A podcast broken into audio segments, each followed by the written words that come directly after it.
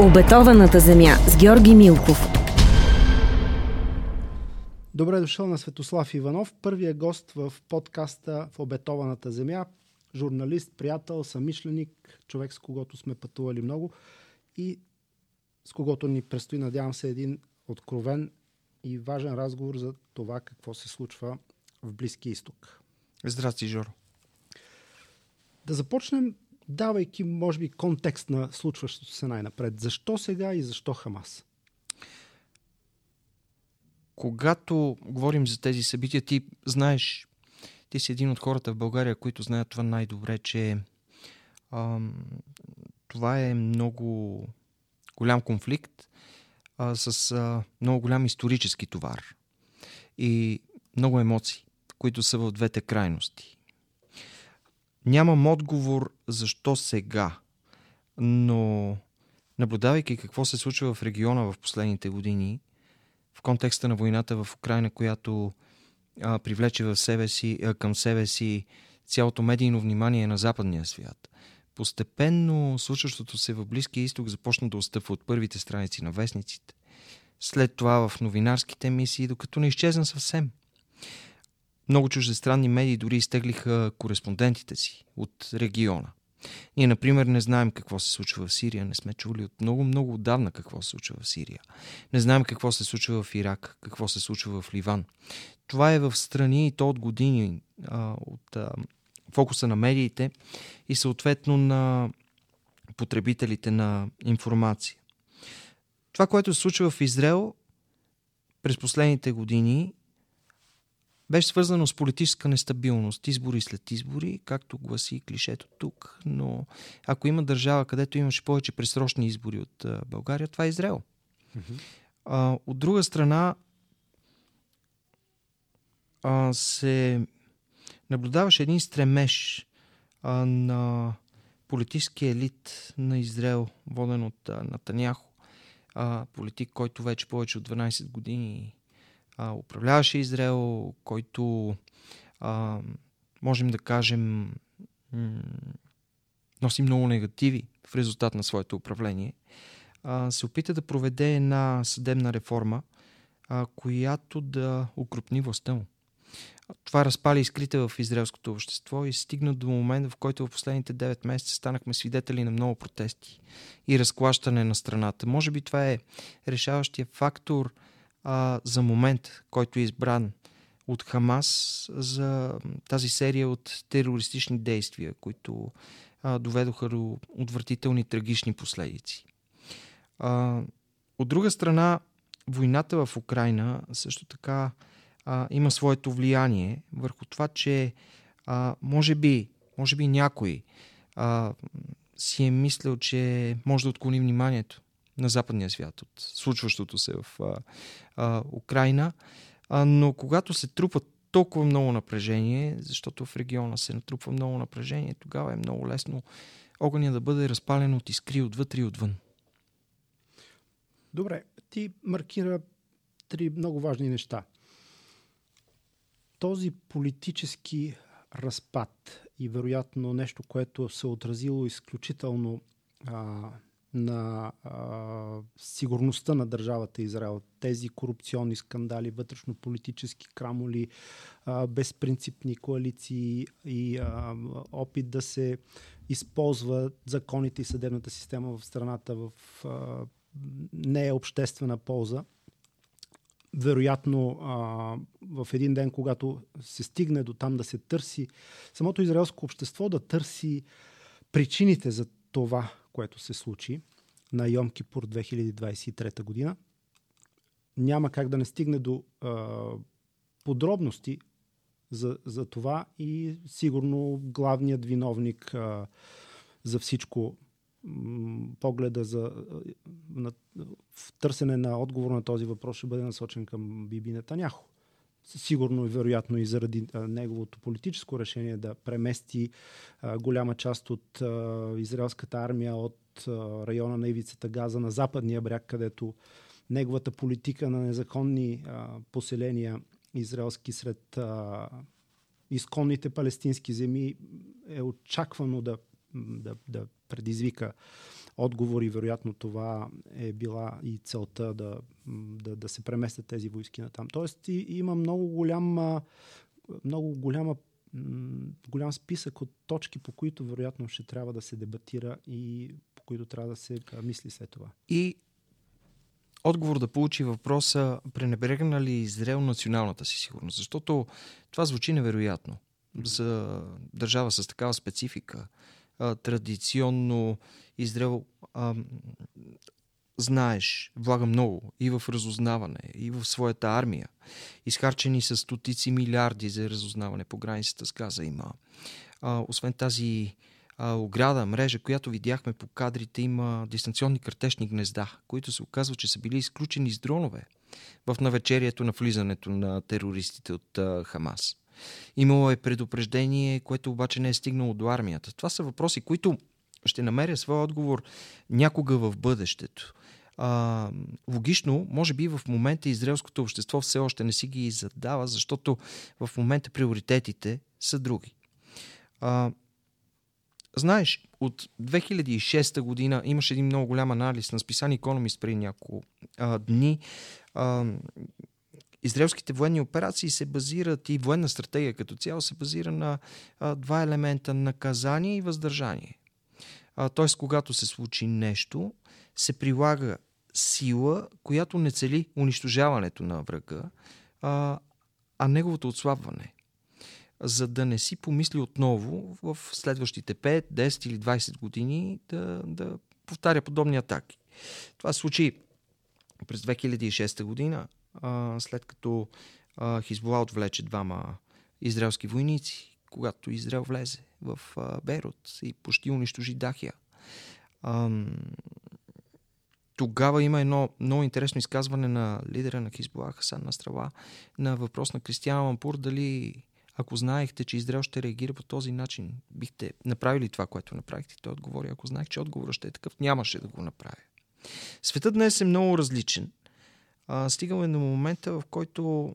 М- това е, между другото, много важно, което а, казваш. Да, да се хвана за думите на а, Хасан Насрала. Защото можем да ни даде отговор до някъде на въпроса защо Хамас и защо сега. А нима точно тази реакция на Израел не е всъщност причината Хамас да подходи по този начин. Каза, всички сме забрали за този конфликт и въобще за Близкия изток. Това е факт. И Звучи тъжно, но е факт. Това, което Хамас прави с тази сила и бруталност, което от една страна не може да бъде предвидено от а, израелските власти или е неглижирано по някакъв начин или по различни причини от израелските власти.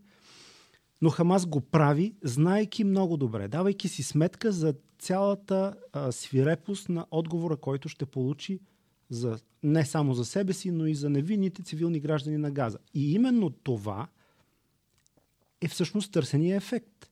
Да се обърне погледа на света към този регион, към проблема на палестинците, към това, което неминуемо ще се случи. Хиляди, хиляди а, цивилни жени, деца, старци убити при израелския отговор и в, а, последствие а, при евентуална а, ескалация на проблема и, и война и завръщането на този проблем на масата. Обаче, да, съществува такава логика, обаче аз си мисля, че а, това първо звучи зловещо, второ звучи самоубийствено. Защото надали а, някой си мисли, че Хамас може да излезе победител от тази война. А, аз отдавна знам, както и ти, че ние не можем да търсим а, логиката на човека в западните общества, особено в Близкия изток. Там казвайки самоубийствена операция на Хамас, ако приемем, че това е самоубийствена операция на Хамас, не е нещо ново за тях. Това просто не е нещо ново за тях. Но отново си мисля, че привличайки по този начин проблем, а, вниманието към проблема на палестинците и има и обратната логика. Това е дискредитиране на палестинската кауза може да се разглежда и от този въпрос, а, и, и от този ъгъл. А, защото а, цели постигнати с а, толкова брутален терор, не знам как могат да бъдат възприяти и аргументирани. А, как можеш да аргументираш терористичен акт или атентат? А, някои търсили логиката след 11 септември. Но това, което посочиха организаторите на тези атентати като свои аргументи, защото и тогава имаше пропаганда наистина много по-достъпна за много по-малко хора, а, но в момента как да използваш толкова брутален тероризъм, за да защитиш кауза. Не. Има и обратната логика. Може да се окаже, че това компрометира палестинската кауза. Което е жалко, защото защото кауза, която се основава на терора, рискува да превърне много хора, десетки хиляди, стотици хиляди хора а, от страна на палестинците в жертва на същия този терор. Което и, се изслучва. Което се изслучва в момента. А, аз не мисля, че всички палестинци могат да бъдат отъждествени с Хамас. И, и Хамас не представляват всички палестинци. Напротив. Така е. Но ето, случи се това, което се случи. Израел направи своят отговор и продължава. А, и в момента имаме някакво обръщане, не изцялостно, но все повече гласове, на Запад включително, университетски среди, улицата, и то не винаги а, говорим за местни, т.е. за палестински или арабски общности, които протестират в подкрепа на палестинците. А опитвам се да, да разсъждавам в посока на това, каква би могла да бъде целта на това и имат ли палестинците какво да губят, защото всички други средства за борба, тяхна, са били сведени до минимум. И, и за това се опитвам без по никакъв начин да... То няма как да бъде оправдан какъвто и да било терористичен акт а, както а, нито, един, а, нито една загуба на, на, на цивилен човешки живот може по някакъв начин да бъде оправдана с някакви големи средства, особено а, ако а, си емпатичен към, а, към страданието на който и да било. Но това, което се случва сега в Газа, кара света да отвърне очи от Израел. Той като че ли не, не е забравил за, за, за неговите жертви от преди 10 дни, но сега се е вторачил в жертвите на палестинците. Може би с право до някъде.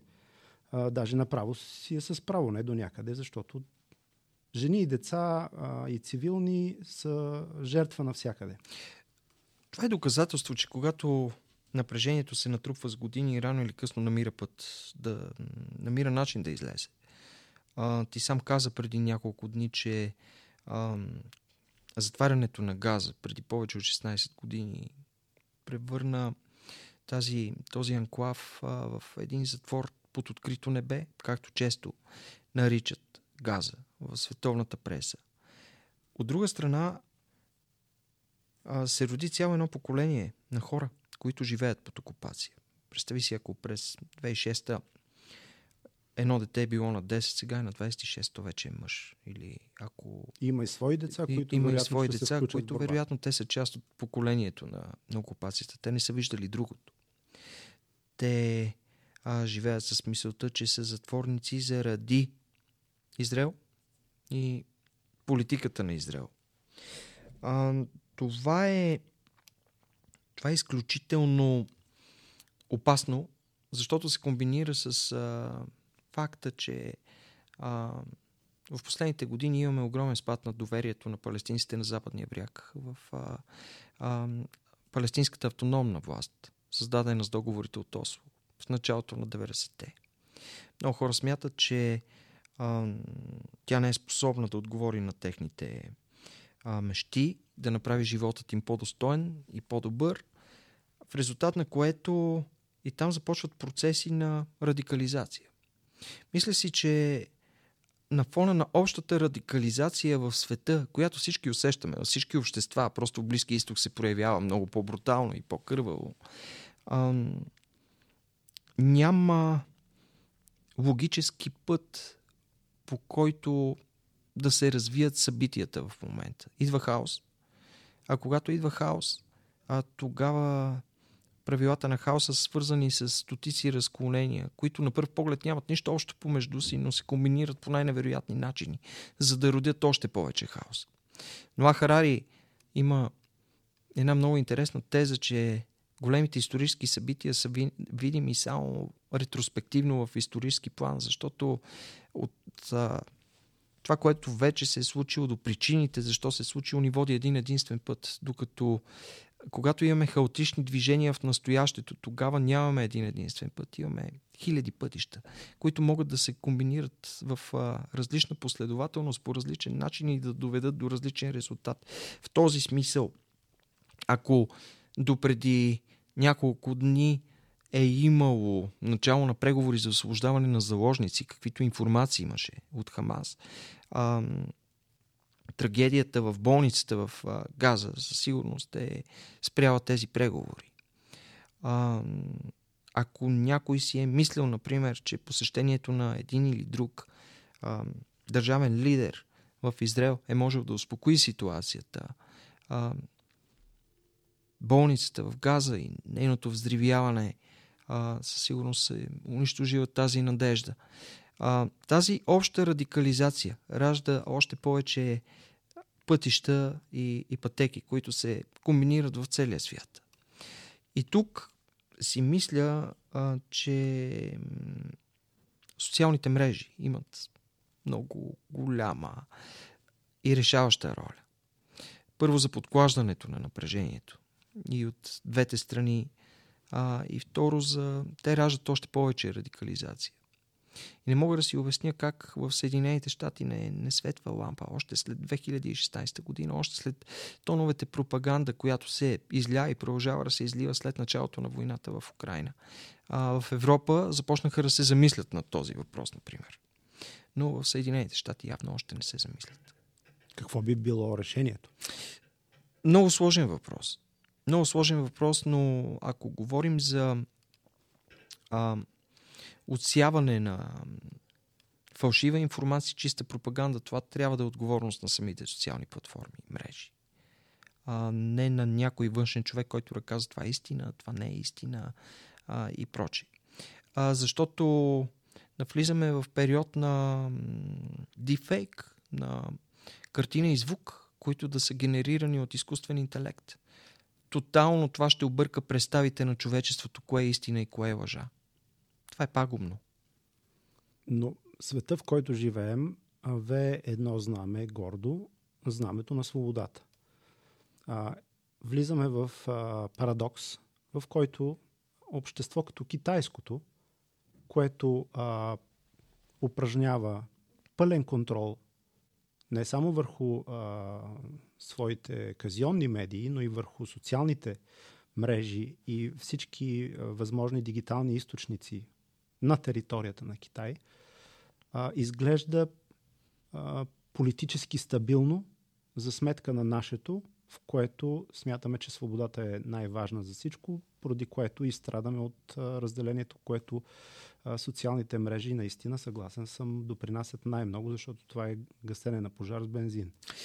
И от друга страна, споменавайки Китай или Русия, ам, отдавна Ам, отдавна стъбовете на демокрацията и свободата, за която говориш, се използват а, за разрушаване на демокрацията и, и свободата. А, но тук отново става дума за а, начин, търсене на начин. То, това е, може би, задачата на, на века в, в момента а, за търсене на отговорност. Аз не казвам ограничаване на свободата в никакъв случай, но за търсене на отговорност на, на тези огромни а, глобални конгломерати, каквито са социалните мрежи. И а, те първа а, по отношение на войната между Израел и Хамас, ще ставаме свидетели на много, много, много тежка пропаганда от всички страни. Просто защото живеем в такъв свят. И опасното е, че тази пропаганда радикализира. А, дори, дори не е нужно да е пропаганда, силните емоции радикализират. И това ражда още повече а, потъване в хаоса. Да се върнем на обетованата земя. Според теб, до къде може да ескалира конфликта? А, дори не говорим за най-страшния сценарий, защото ние няма как да си го представим.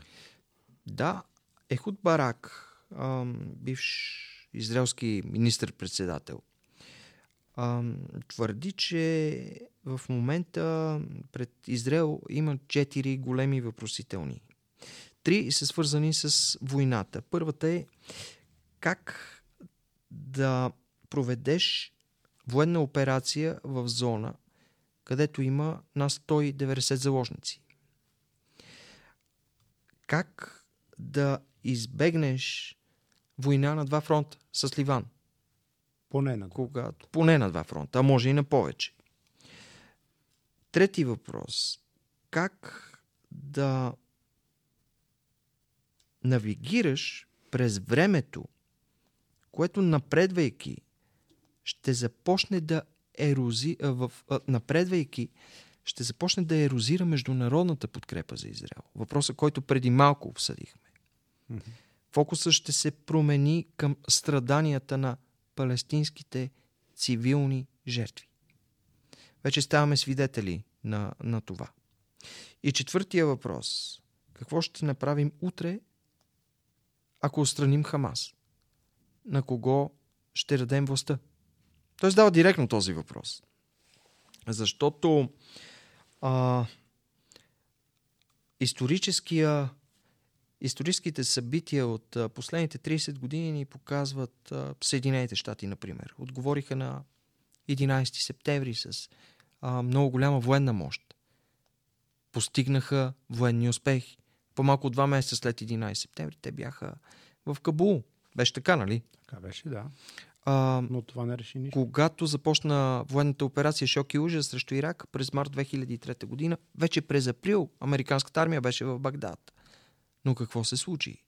Последва не гражданска война, някои паралелни граждански войни. А, в а, Афганистан американските части и армия стояха над 20 години, за да се върнат отново талибаните. Затова и Худ Барак логично задава въпроса, когато отстраним Хамас, какво ще се случи а, по тези земи? Кой ще поеме контрола? И аз тук си мисля, че идва времето, в което Израел-палестинския въпрос толкова стар, толкова сложен, а, толкова използван от всякакви международни посредници, международни институции, а, използван за политически цели, а, от а, правителства, от държавни глави, а, заставайки в фокуса на света, трябва да започнем да обсъждаме постепенно а, начините за неговото решаване. Това е единствения начин. Как да решим този въпрос, а, за, за да предотвратим появата на нов Хамас или възраждането на Хамас. Защото през 2006 година Израел може би си е мислил, че е ослабил Хизбула а, за десетилетия напред. Нещо, което също не се оказа вярно. Аз си спомням а, спомням си 2004 година, това е почти преди 10 години, когато 2004, 20. 2004 да. са си 20 години, да, точно така. А, когато Израел елиминира духовния а, водач на Хамас, шейх Ахмет Ясин, с ракета в Газа, което разбира се предизвика вълна от насилие. И тогава тогавашният а, шеф на генералния щаб на Израел, Муше, познат също и като Буги Яалон, той по-късно стана вице-премьер в едно от правителствата на Биби Натаняхо. Един от тогава смятани за, за, за ястреби, но всъщност историята доказа, че има много по-радикални от него в, в израелската политическа система. Тогава той каза, ето това е последния път, когато ние ще се занимаваме с Хамас. Ние ще унищожим Хамас. Напълно. Веднъж и завинаги. Това го казва тогава шефа на генералния щаб на Израел. Преди 20 години.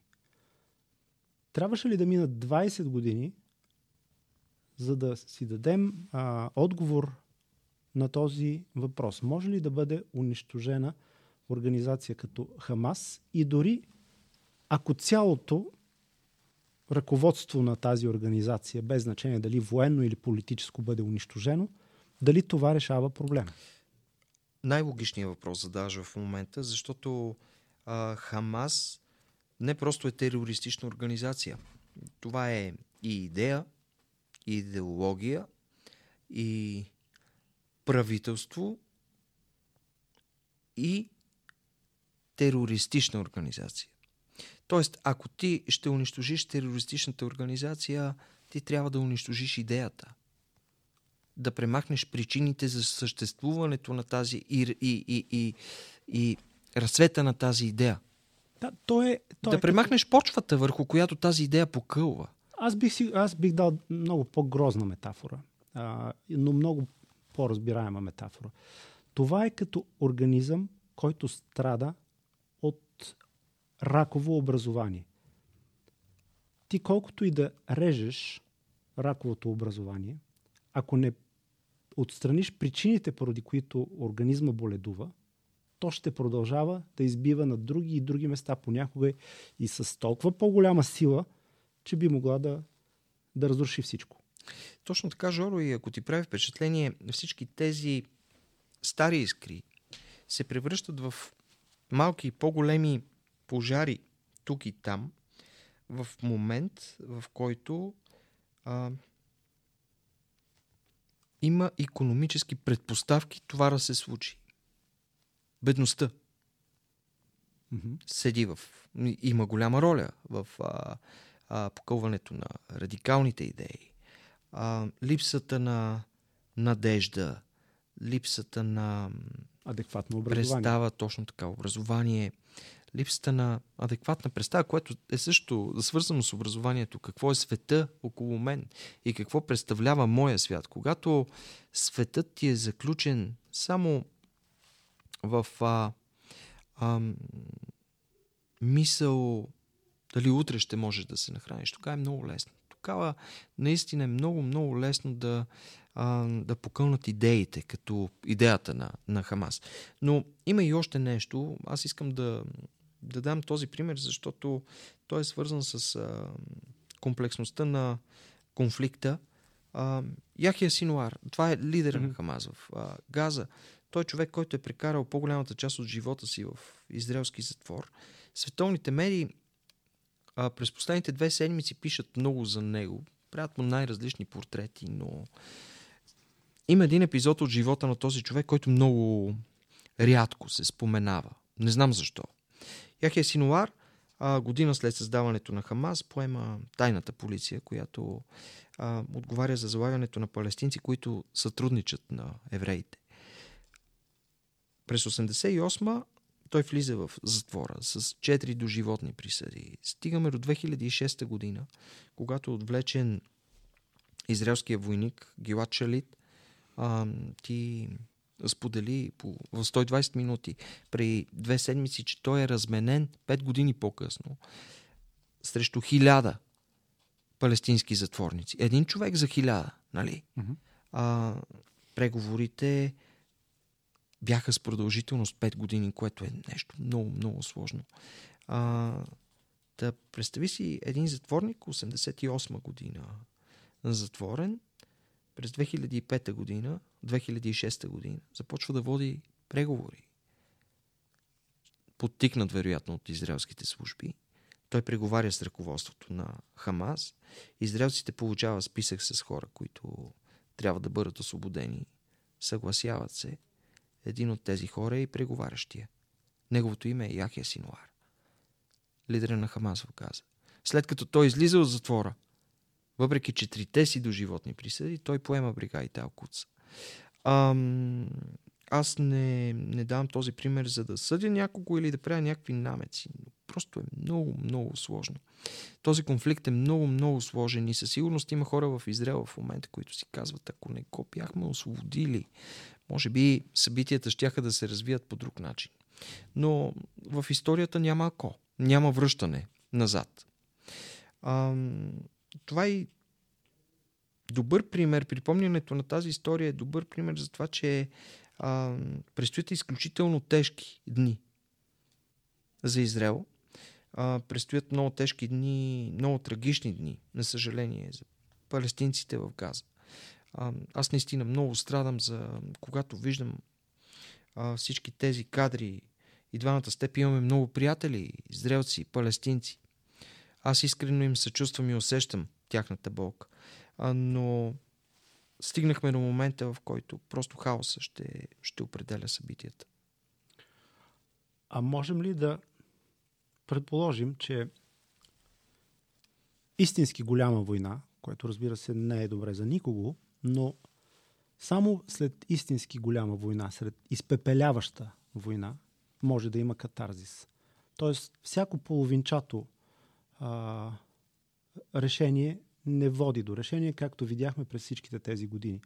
А, кратки атаки, а, войни, размяна на ракетни удари, а, кръвопролития, да, не с, с такъв мащаб и интензитет, като каквито наблюдаваме днес, и после временно примирие до следващото. Ако предположим, че сега, пак казвам, не дай си Боже, е дошъл този решаващ момент. Може би, ако трябва да търсим надежда някъде, тя би трябвало да я видим едва след окончателното опустошение на, на региона. Колкото и грозно да звучи. Това. А, ако, ако се върнем обратно в историята, отговорът е не, защото а, Първата световна война отнема над 10% от населението на Европа. Но тази изпепеляваща война не води до нищо друго, освен до още по-изпепеляваща война, която на всичкото отгоре избухва а, няколко десетилетия по-късно. А, изпепеляващата втора война, втората голяма световна война, пък а, води до а, този конфликт, защото нейният край а, стои в основата на зараждането на, на конфликт между израелци и палестинци, който тогава започва а, с а, решението на ОНЕ, което толкова често се цитира в а, медиите в а, последните две седмици. А, изпепеляващата война може да да убие поколение и генерации. А, но нямаме гаранция, че ще създаде предпоставки за а, ново начало. Не. А, Добре, войните ако... трябва да бъдат, според мен, лично, войните трябва да бъдат а, а, предотвратявани. Трябва да правим всичко възможно да предотвратяваме насилието, защото малцина си дава сметка, че в този радикализиран свят всеки нов конфликт, всяка нова война, всеки нов сблъсък, всяка нова трагедия – може да доведе до още много, много мъка по. Така е. Просто а, се опитвам да си представя докъде би могла да стигне стратегията на един отчаян ум някъде в Газа.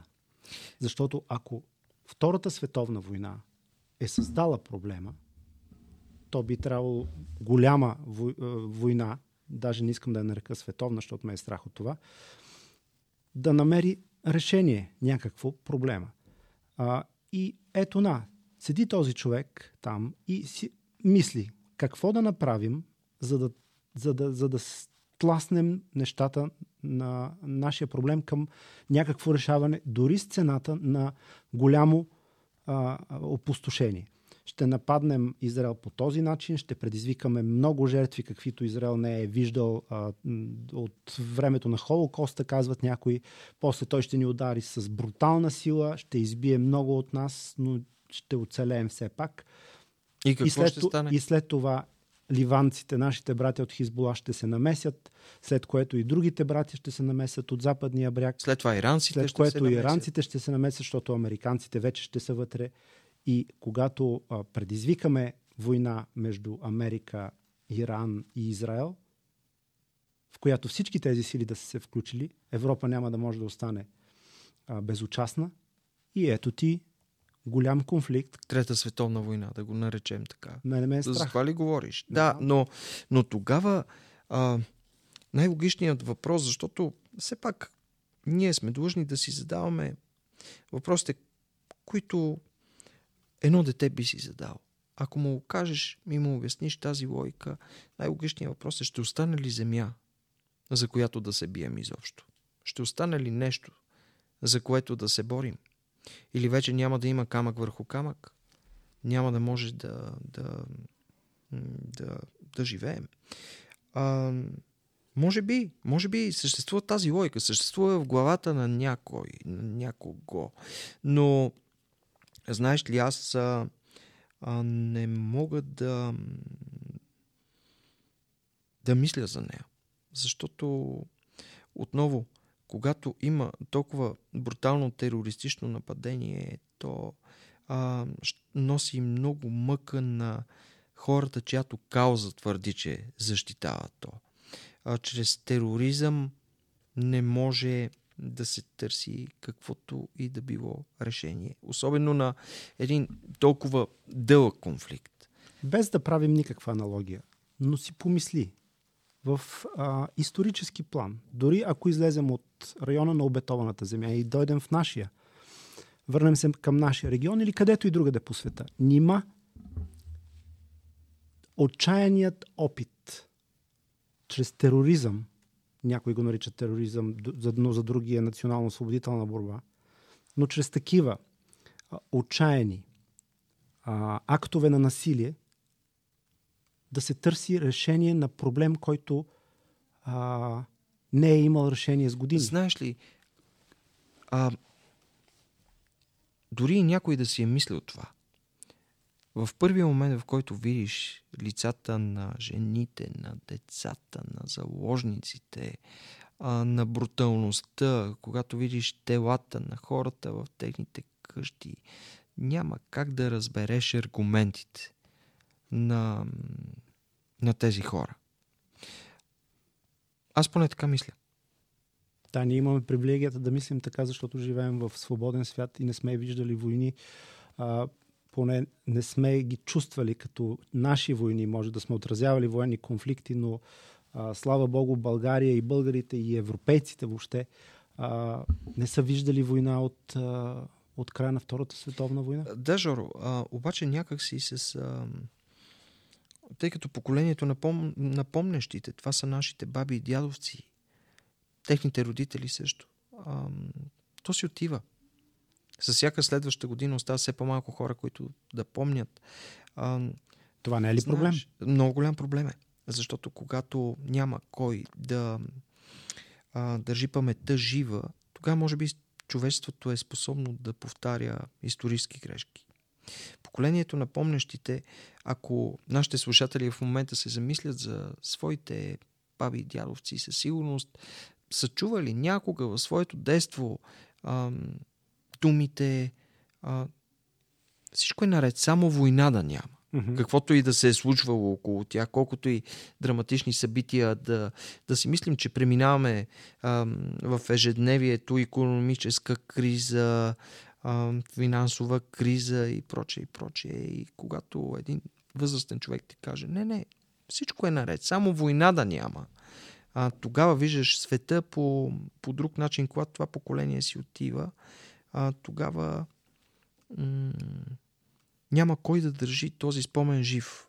Но Разбира се, ние имаме леки подсещанки с, а, пак говорейки за региона, с това, което се случи в Косово, но слава Богу в а, рамките на няколко години, преди това войната в а, Югославия, сега войната в Украина. Тоест, войни около нас от време на време са ни припомнали какво е а, опустошението и, и без, а, безперспективността на една война. Знаеш ли обаче какво си мисля? Ти си човек, който обиколил света много пъти. Ам, виждал си с очите си неща, които, за които повечето наши слушатели не предполагат дори, че съществуват. Ам, ако погледнем на България през тази перспектива, ние ще оценим а, къде живеем, в каква държава живеем.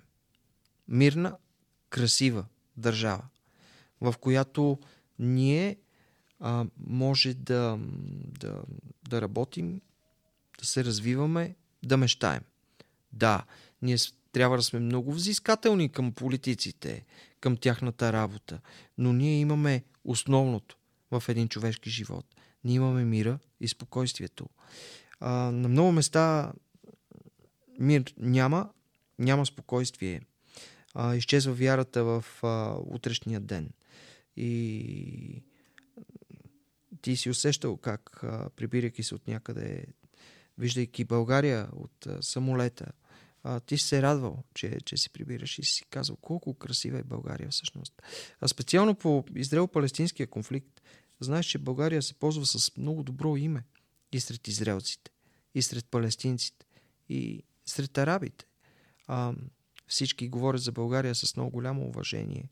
А, България има шанс в момента, ако тези, които управляват нашата страна в момента, а, имат капацитет а, да го проумеят, България има шанс да се превърне в а, движещата сила в Европейския съюз. Аз а, не бих казал, че България може да реши Израел-Палестинския конфликт, но поне в европейските усилия може да се превърне в а, ключов фактор в общите европейски усилия. А, защото и Европа а, трябва да промени подхода си. Европа а, не може да е м- вечно континент, който да бъде разглеждан като едно голямо НГО а, или политико, между другото. Това, това са думи в а, един анализ на политико, че а, Европа не може вече да е едно голямо а, или пристан за бягащи хора или донор на средства. А, защото когато има нестабилност в Близкия изток, най-голямата цена се плаща от Европа. И това винаги е било така. А, така че България има, има много дипломати, знаеш. В момента посланника на Европейския съюз в а, Израел е българин. Това е българският дипломат Димитър Цанчев. Николай Младенов а, оглавяваше а, мисията на ООН. Мирослав Зафиров в момента е един от хората, на които света разчита а, за туширане на напрежението между, а, между израелците и палестинците. Пак в тази, така, че този офис. На България има много голяма експертиза, исторически връзки и най-важното уважението и на израелците, и на палестинците. Защо не? Защо България... Ще ти кажа защо не. Защо?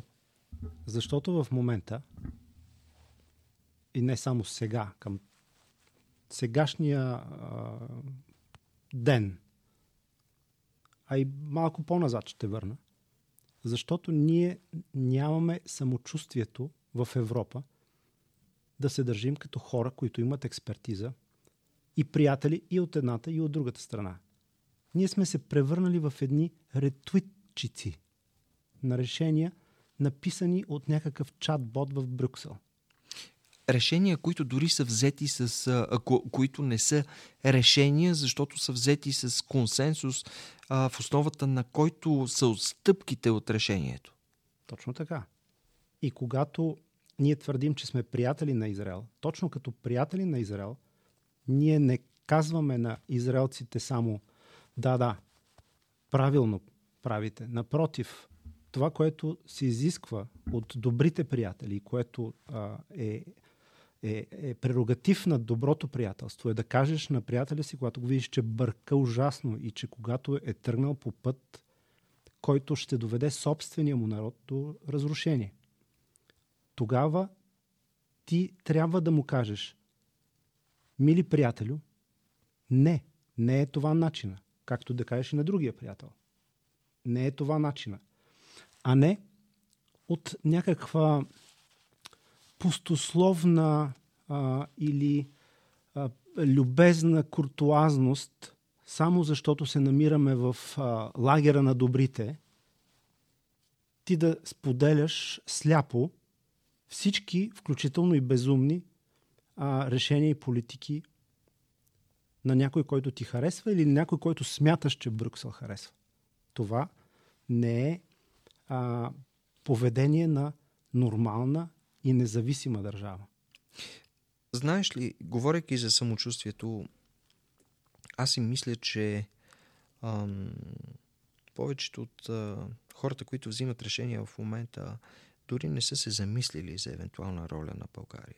Използването на цялата тази експертиза и а, исторически авторитет, който страната ни има.